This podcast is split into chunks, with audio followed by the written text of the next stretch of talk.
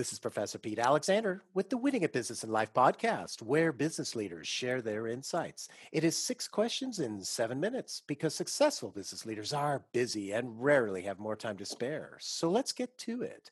Question number one in a few sentences, please tell me who you are and what you do. Hey, so I'm Evan. I run an agency called Caffeine Marketing, and we make marketing profitable for small companies that are doing less than $25 million a year in annual revenue. That might look like websites, advertising, uh, but the key is, is that we design a marketing strategy for them from the ground up so that the marketing is actually profitable. Evan, it's great to have you on the show. Question number two What's the best thing about working in your industry? You are always learning, and I'm always getting an exposure to different types of companies and businesses. So much so that in the last year, I've actually become a partner in a lot of these companies because I found them so interesting. I think there's a ton of potential with each one. That's interesting. That definitely sets you apart from the typical agency who is just getting paid by those companies. That you're really an investor in some of them. Yeah, absolutely. It's really it's one of my favorite relationships because now it's not just a transactional. Hey, you do this, I'm going to do this. We come alongside them. It's almost like, hey, I mean, really, we are partners, and we're joining arm in arm and helping them figure this out and make it profitable and ultimately get them the business that they've always wanted. Neat. Question number three. I have a fictitious book with all the answers for business. What chapter would you think most companies should read? Teachability. So, when not only have I, in the relationships with our clients, but also as we've acquired businesses, the business owners or the, the leaders inside of the businesses are often the cap or the the bottleneck for the company growing. And it's really hard because i can't make somebody change their attitude or become more humble. And i'm not i'm definitely not saying that i'm even in the top percentile of humility. I'm, I'm not. Um, but i do think that an ounce of humility goes a long way in running a business and being willing to take um, other people's feedback and seek out feedback from other people who are not even your boss who might even work for you or finding other peers who are experts in their field is incredibly important. Um, a couple business owners are now partners come to mind, and it's I wish they would go read this book called Extreme Ownership by Jocko Willink. Um, and they're not bad people; they're really amazing people that do some incredible things. But this attitude of hey, I'm going to control me and do everything I can to control me and not have a victim mindset is uh, a great aspect of somebody who's teachable. Mm, I like that a lot. Thank you for sharing.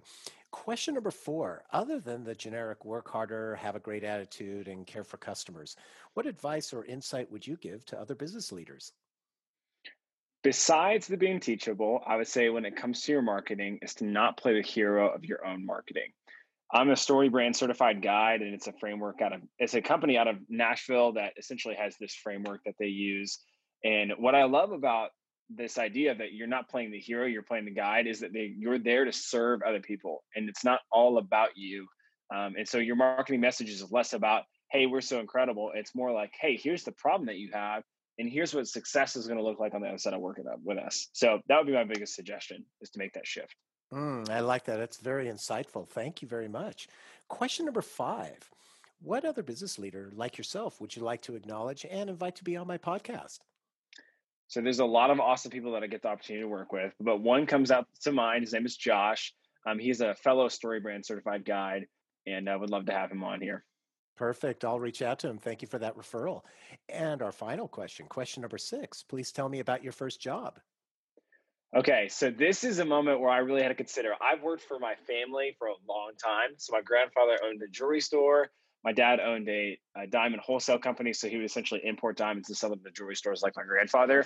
But my first job, like where I actually had to pay taxes on it, um, was working for this outfitter. So what they did is they would go and um, you know essentially drop people off in the river, and then they would tube or they'd kayak or whatever it was in the river, and then we'd go pick them up. And so it's me and this guy in a van all day. I couldn't drive, so my parents dropped me off. And I remember like picking up boats, hauling boats, putting boats back in. And one day, this guy who's a little bit older than I am, I think he was like 16, he was like, "Hey, they're like totally cool if we um if we take the sunglasses." And I thought that was super weird. And so I took a sunglass, like one of the sunglasses off the rack. And for me, I was like, this feels weird, but I gave in to peer pressure in that moment. I was like, it's okay, cool. Like he said it was fine. He's an older guy, he's been around here. And then later that day, the owner, we're having like a team meeting. He's like, "Hey, where'd you get those sunglasses?" And I was like, "Well, this guy told me I could take them." and I'm dead serious. And then he looks at me and he's like, "So and so, did you ring him out?" Like, ask the clerk. And we had had, I had had like just in my short time there, I built a lot of relational equity with these people, and they all looked at the girl and were like, "Oh, well, of course Evan bought it. Like Evan paid for it. It's no big deal." And then the guy starts lying. He's like, "Oh no, we already paid for it." And I'm like, I literally was like, no, he didn't. He said we could take it. And I just remember I, I got fired. This other guy got like let go as well. Um, and it it was just an awful experience. So I've never quote. I mean, I've sto- this is my like I've stolen something. I just it blew my mind. But I had an inkling in that moment where I was like, ah, this feels kind of weird, um, but I'm gonna do it anyway. And that to me was a learning experience to go. You know what? I need to control me. Like I mentioned before, I can't control other people and uh, this feels weird to me. I'm not going to be a victim to some guy peer pressuring me to do something. So that's my first job. It was very short lived. Wow. I love the story. It's so great. And you know, the other thing that I heard from it is is learn to trust your intuition. You know, you obviously it wasn't feeling right inside of you, and and that you should listen to that voice when uh, when it's clearly telling you you should do something different. oh yeah, very true. I was crying so hard. I mean, I was just a, I really was a kid, and my parents picked me up, and I was like, I stole something. I'm like, I just would. It was awful, but well, it's hilarious now.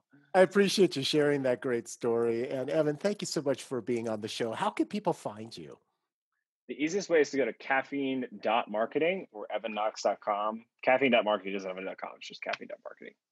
Perfect. This is Professor Pete Alexander with the Winning a Business and Life podcast. Thanks for listening.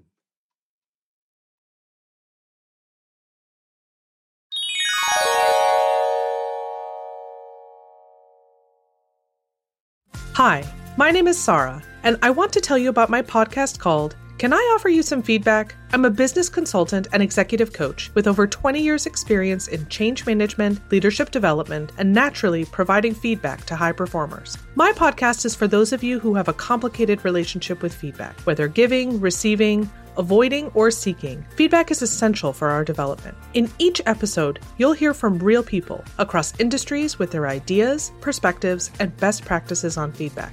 I'll also be sharing business bites with you simple explanations of organizational tools, management techniques, and leadership philosophies that will help you and your businesses thrive. You can listen to Can I Offer You Some Feedback on your favorite podcast app or learn more at evergreenpodcasts.com.